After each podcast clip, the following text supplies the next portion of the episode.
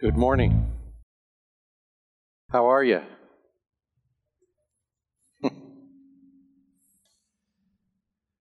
now, if you were here last week, I thought you might say, Blessed and highly favored of the Lord.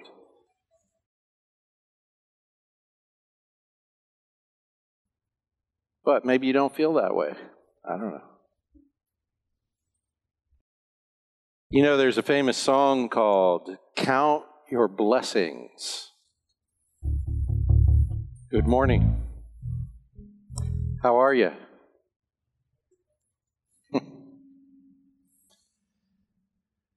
now, if you were here last week, I thought you might say, Blessed and highly favored of the Lord.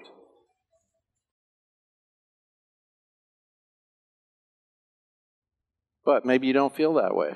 I don't know. You know, there's a famous song called Count Your Blessings. Do you ever count your blessings?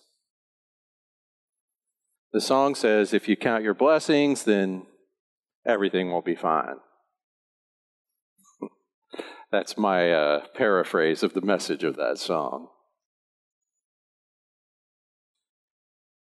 When you count your blessings, what counts?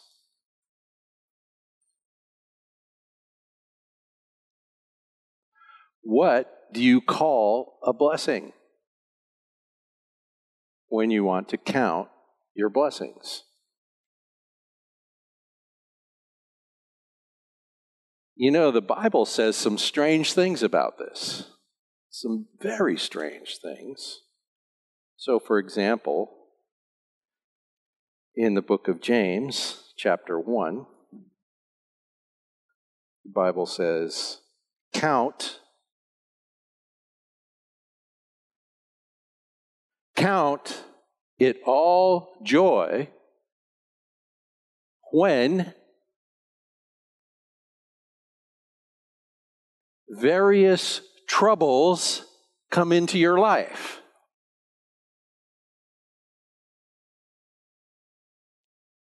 Really? Count it all joy when you encounter various trials, troubles, difficulties, knowing that the testing of your faith produces endurance. Blessed, this is verse 12 of James 1. Blessed is the man who perseveres under trouble.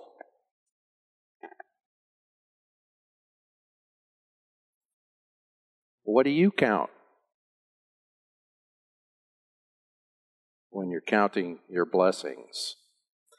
You know, it's often considered or thought that James is some kind of sermon or commentary on the Sermon on the Mount, which also says some very strange things about counting your blessings. Do you remember these things? Matthew chapter 5. There's a passage we call the Beatitudes. you know what that means? the blessings. There's a list where Jesus says, Blessed is a particular kind of person.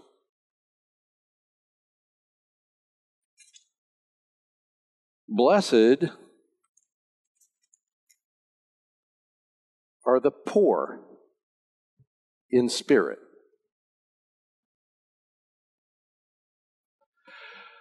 Blessed are the spiritually desperate people.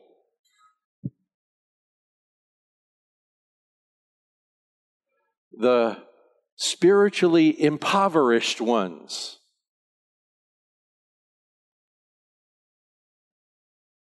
What? Blessed are those who mourn. Now, I just want to observe that when Jesus goes to counting blessings, he might be counting something different from what we typically count. Because what we typically count is some happy event. Something good that happens, something that we perceive as good. You know, in the book of James, he says, Every good and perfect gift is from above and proceeds down. So I guess it's probably correct to count anything good as a blessing. But here's my problem I can't tell what's good. And what the scripture says repeatedly is that things often that don't appear good to us, God is actually sending blessing. In fact, the scripture makes this wild and crazy promise God is working everything to the benefit of his children. So here's what you should count when you count your blessings everything. Everything. I'd just like to suggest this practice of blessing counting. Figure out how everything that has happened in the last 24 hours is a blessing. Now, you won't be able to do it.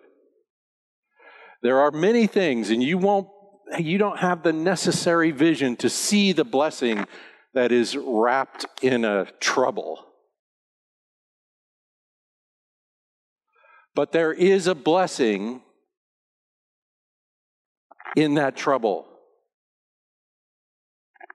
every time, all the time, everything.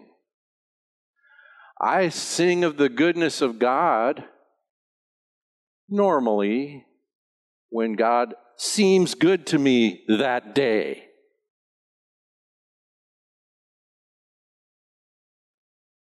But God is good to me every day, all day, in everything. If tomorrow I got a diagnosis of a horrible disease, some of you have had this experience. In that trouble is a delivery of the goodness of God. That can be hard to see, hard to trust, and yet that is what we are called upon to trust. I believe in the goodness of God. On what basis is this not just some sort of Christiany denial of reality?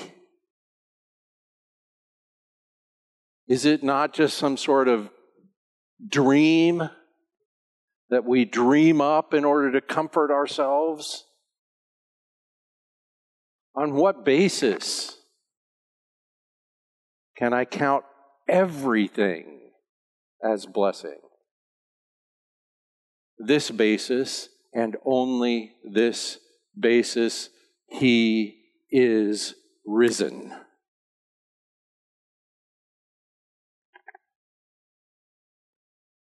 That's all I've got. And in him, all the promises of God are yes. In Him, in Him, only in Him. And that expression, in Him, is one of the keys for the understanding of the book of Ephesians, which we've been looking at. We began, started last week this journey through this amazing, amazing message from our God. And the reason I'm talking about counting our blessings is because the book of Ephesians opens with this outlandish statement that God has blessed us, not might bless us, not could bless us, not maybe will bless us if we behave ourselves. No, has blessed us in the heavenly places with every spiritual blessing in Christ Jesus. You don't have any blessings that aren't in Him. All the blessings of God are delivered in the person of Jesus Christ.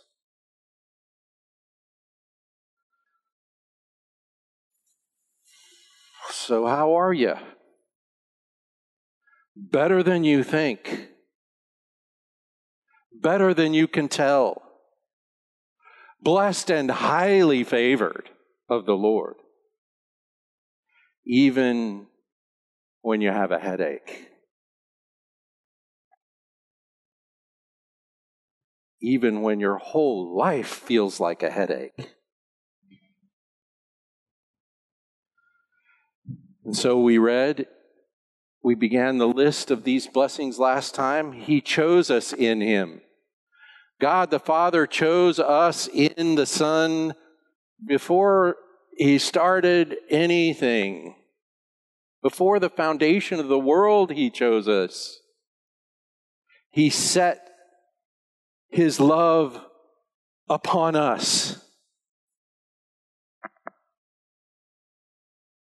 Why? That we should be holy and without defect or blemish before Him that we would be His and only His, that we would belong to Him and be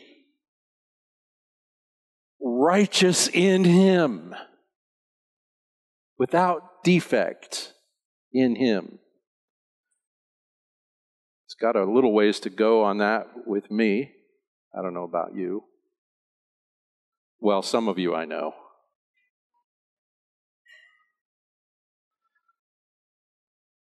But he has decided already. That's where I will end up. In love, we read, He predestined us. Now, when you read the word predestined in the Bible, you need to find out what the destiny is. It's not always the same when that word gets used. What is the destiny? To adoption as sons through Jesus Christ to himself. That we would be God's children. God determined in advance to adopt you. He decided, well, that's the only way you can adopt anyone. You have to decide. He decided to adopt you through the work of Christ. What for? Why? Well, it had a basis, the kind intention of his will. You notice that that's something about him, it's not something about me. It's something about him.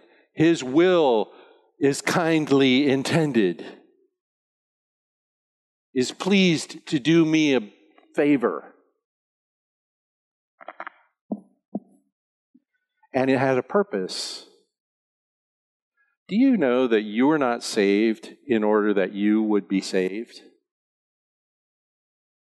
That that wasn't the ultimate goal in your salvation? We find that out in the book of Ephesians. We think that's the goal. Well, that's our goal. Yeah, well, I, I want to be saved. I think I need to be saved. I trust in Jesus in order to be saved. But God didn't save you for that purpose. In the end, that's not, well, that, he had that purpose, but that purpose has a purpose. You know what it is? It's right here in this text. To the praise of the glory of his grace. We don't go preaching the gospel just to get people saved. We go preaching the gospel because God's grace must be glorified. God, the goodness of God's grace is so fantastic. I need more people to see it and understand it and trust it.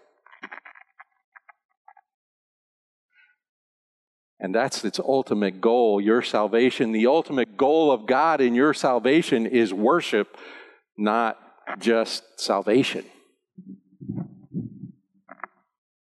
To the praise of his glory. To the praise of his glory, to the praise, the book of Ephesians keeps on saying that at the end of all these blessings. Wow. So, to the praise of his glory, the glory of his grace, which he freely bestowed on us in the beloved, the beloved is Jesus, his beloved Son.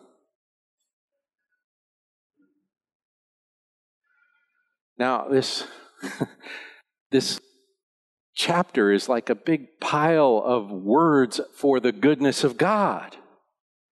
His grace freely bestowed. The word freely bestowed is graced. It's like a verb form of the same word. His grace, which He graced us with in Christ.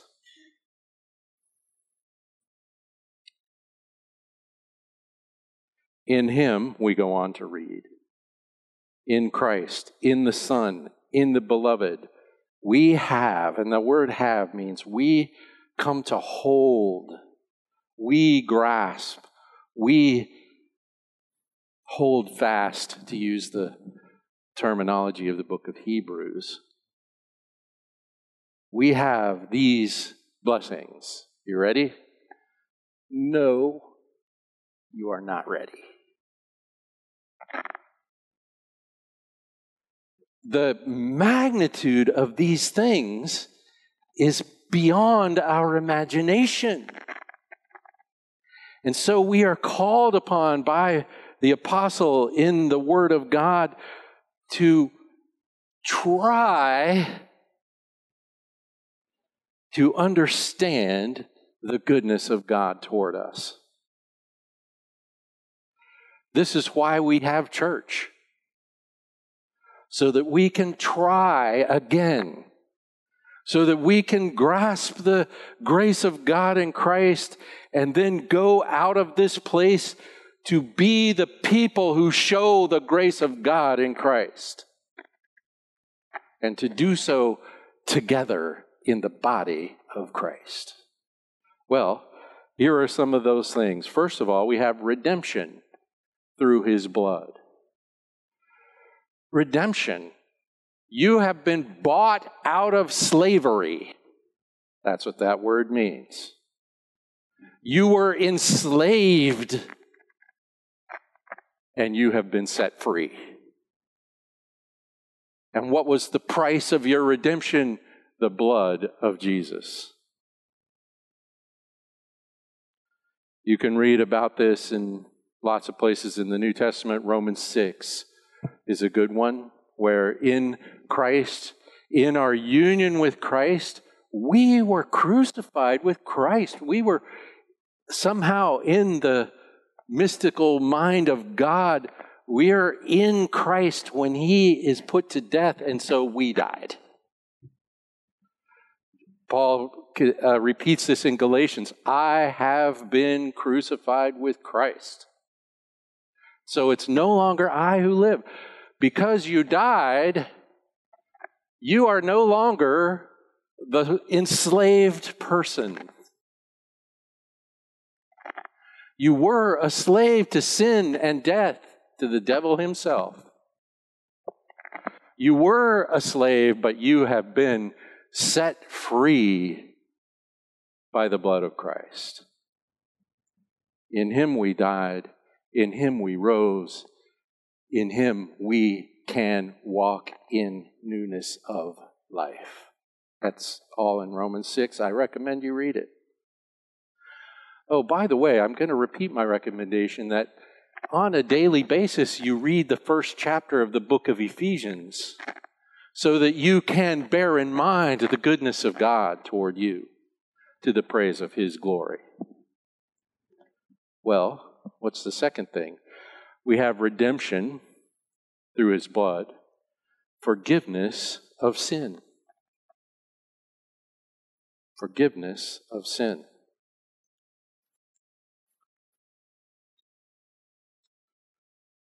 You know, the word for forgiveness in the New Testament, the most common word, it's kind of an interesting word. It is on in the book of uh, Corinthians, translated with this English word, divorce.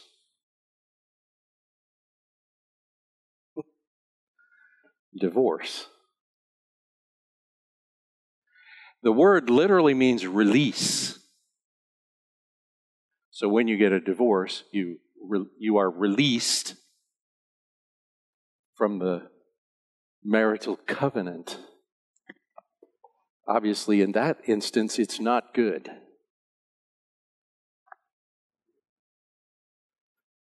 Maybe that's not real obvious, but it's not good.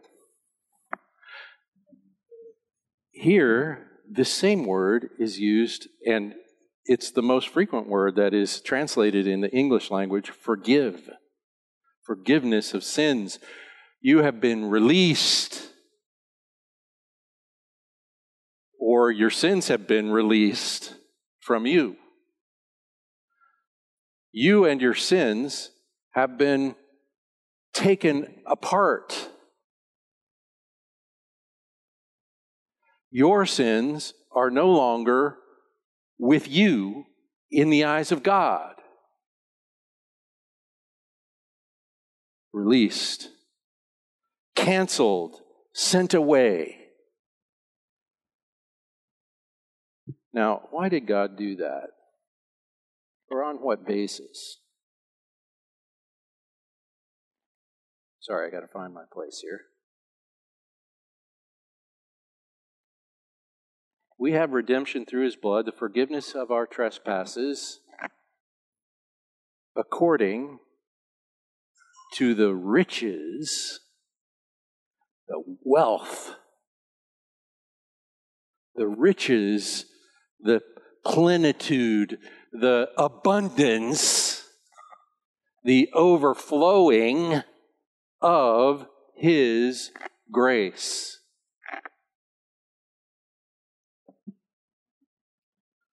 oh, so you're not forgiven according to the quality of your repentance.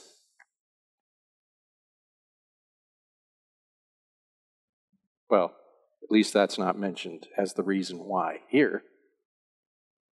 And you'd think if it was the reason why, it would need to be mentioned here.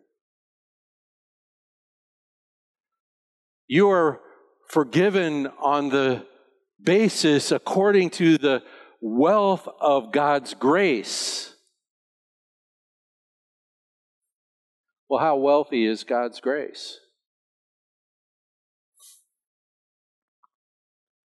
Well, the next phrase adds.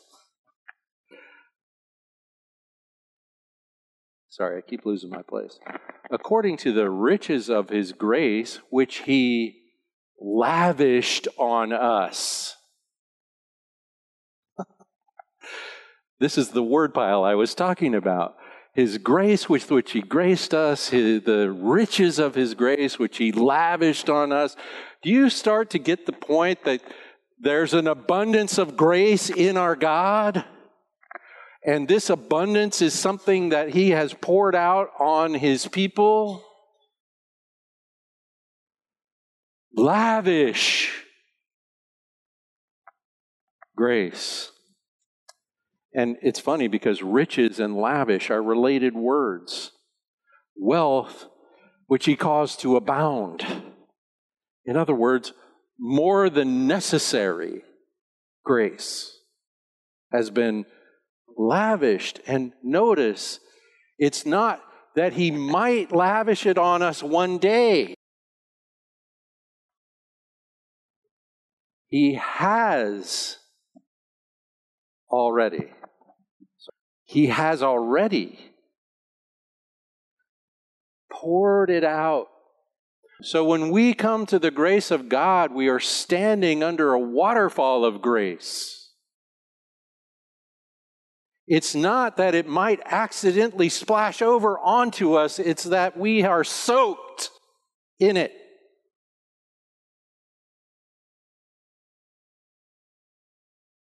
His lavish grace, which he caused to abound.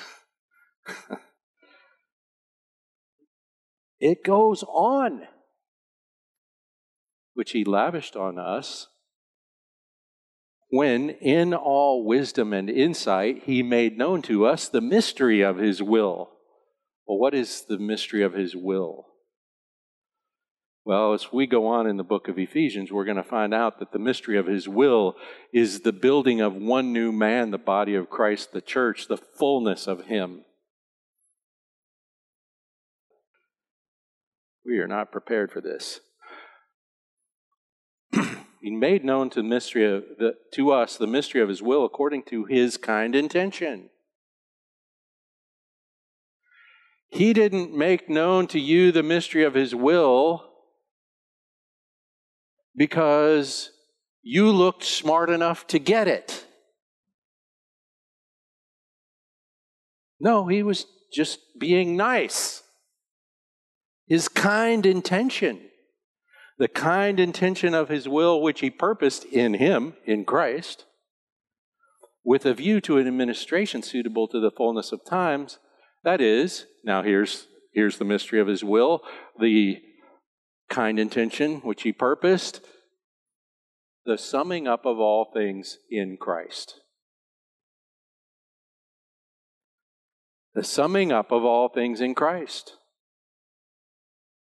And so the lavish grace of God was letting you in on that. Announcing to you this most magnificent promise of God, the summing up of all things in Christ in such a way that you might receive it and be a part of it.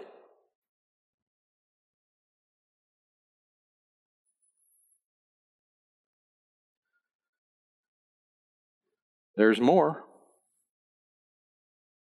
In him also, in him also, we have obtained an inheritance. Now, this could have been translated, we have become his inheritance. We can't tell really which way is better. And maybe we don't need to. Because our inheritance is in being his inheritance. Well, we have obtained an inheritance having been predestined. Well, that's reminding us of that adoption of sons thing he already told us. Having been predestined according to his purpose, who works all things after the counsel of his will.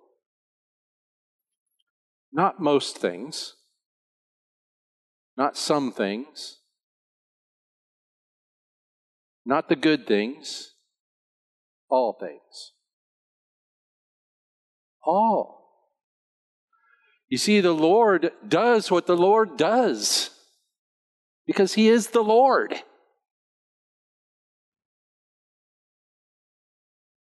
His sovereign rule is comprehensive, it covers everything. And it covers our inheritance in Him. It covers our being drawn into the summing up of all things in Him. It covers our forgiveness of sins in Him, our redemption from the slavery of sin in Him. All of these things He does Because he decided to.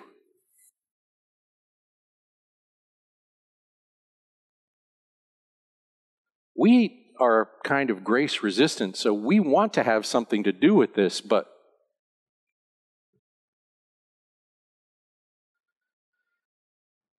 We have been claimed by God that we would be what's what what was this for all again?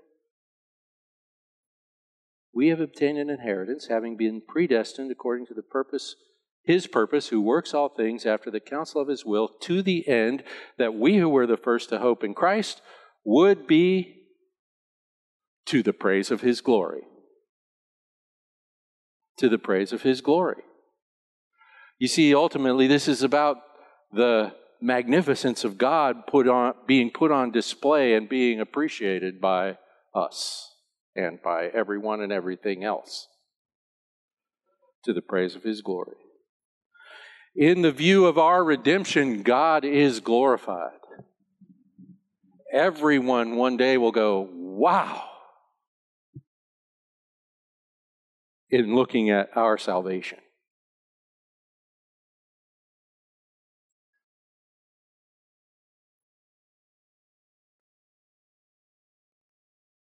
Now, there's more. In him, you also, after listening to the message of the truth, the gospel of your salvation, the good news of your salvation. Here's something your salvation was announced to you.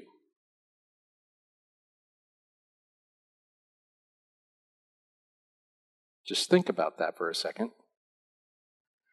In other words, it's as though God came along and said, You saved.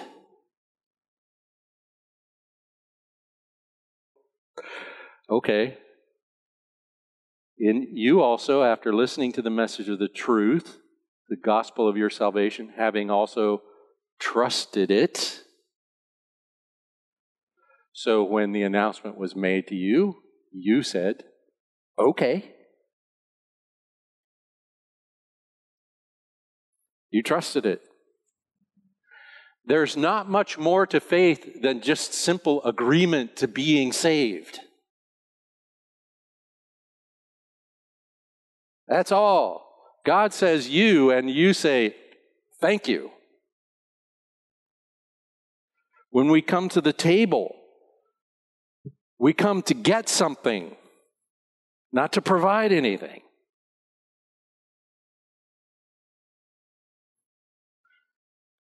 God is God. He doesn't really need anything from us. In Him, you, after listening to the message, the truth, the gospel of your salvation, the good news of your salvation, having also believed, you were sealed. Sealed in Him with the Holy Spirit of promise. The Holy Spirit that had been promised way back in Ezekiel and those guys. You were sealed with that Holy Spirit, who is given as a pledge of our inheritance.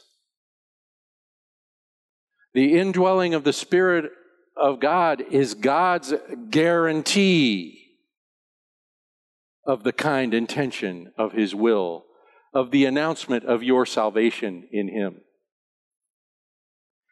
And the only thing, the only thing you had to do with this was you accepted it.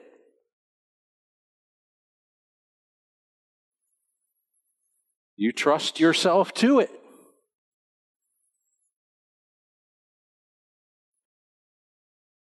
You've been sealed with the Holy Spirit of promise. What is the promise? With a view to the redemption of God's own possession in to the praise of his glory again. And this isn't the last time. To the praise of his glory.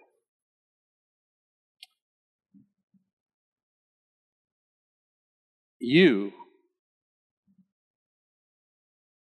whatever's happening to you this week, if you are in Christ, you could not be doing any better.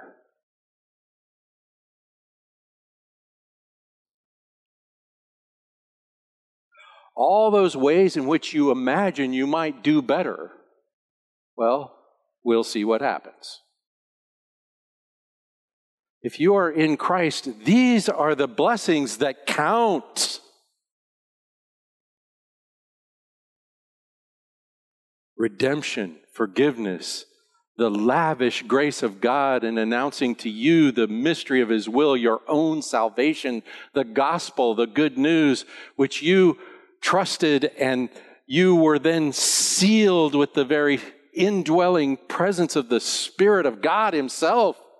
Oh, for heaven's sake, God Himself lives in you.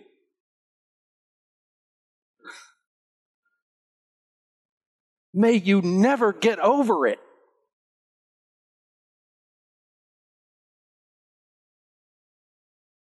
Guaranteed. God has decided God will finish it. This is what Paul wrote in, in Philippians chapter 1. You remember that? That he who began a good work in you will carry it on to completion in the day of Christ. When you see him, you will be like him because you will see him as he is, according to 1 John.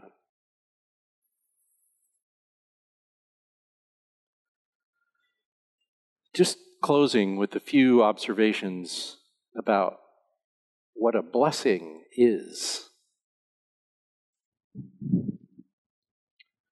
A blessing is a gift, not a wage. A blessing is a gift, not a wage.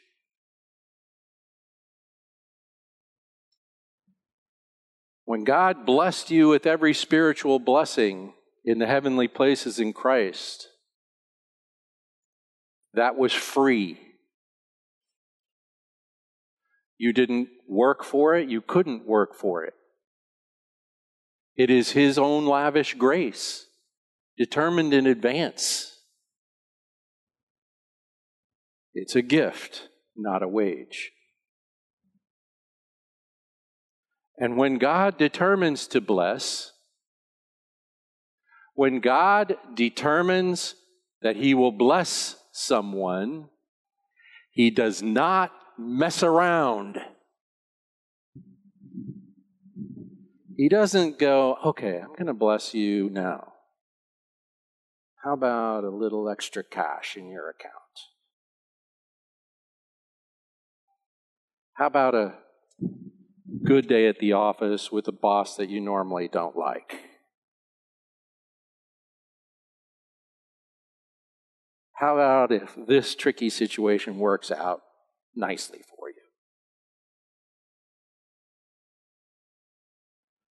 you? Piddly stuff. When God sets out, when God determined before the foundation of the world to bless you with every spiritual blessing in the heavenly places in Christ, He didn't concern Himself with whether you have a hundred dollars instead of ninety. He lavished on you the eternal life that is in Christ. He lavished on you redemption, forgiveness of sin the indwelling presence of Himself in the Spirit of God.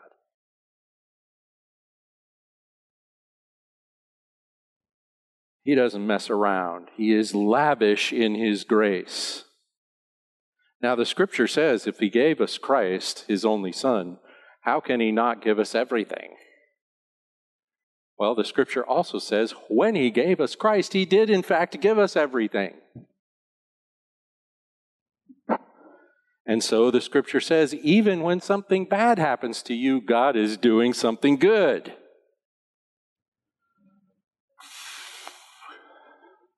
This is like, this will give you a headache. It's a good headache. These blessings are not the day by day. The ones listed here in Ephesians. Now, I think, you know, if $100 suddenly shows up in your bank account that you didn't expect, that could be regarded as a good thing, and you should probably thank God and call it a blessing. But it's not the important one. And sometimes those blessings, you know, go sideways on you. We are announcing the uh, expectation of new babies. Seems like since we built a building to do children's ministry, God's trying to fill it up or something. I don't know. And we praise God for the blessing of a new child.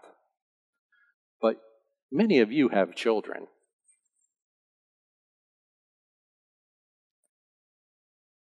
Blessing? We, we have to say it kind of like this Yeah. Because there are moments, and with some kids, a lot of them.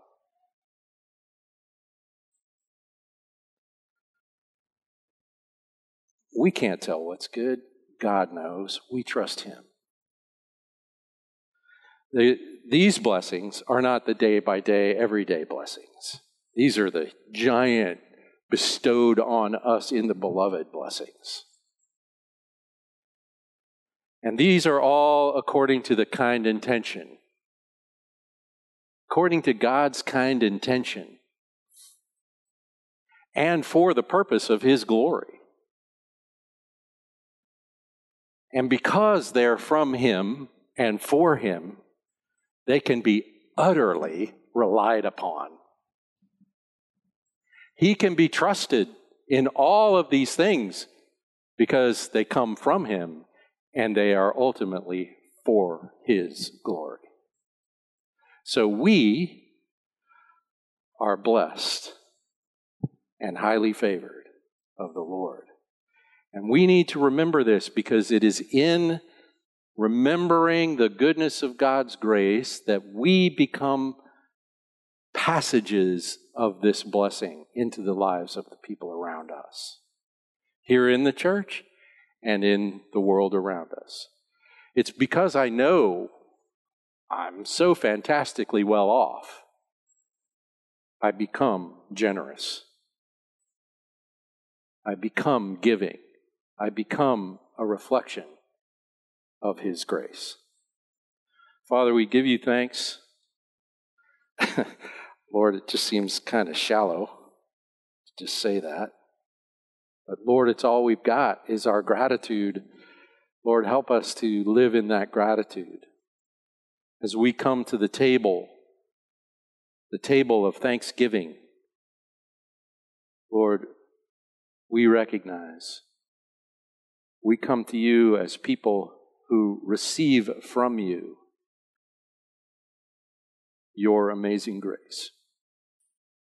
We give you thanks. In Jesus' name, amen.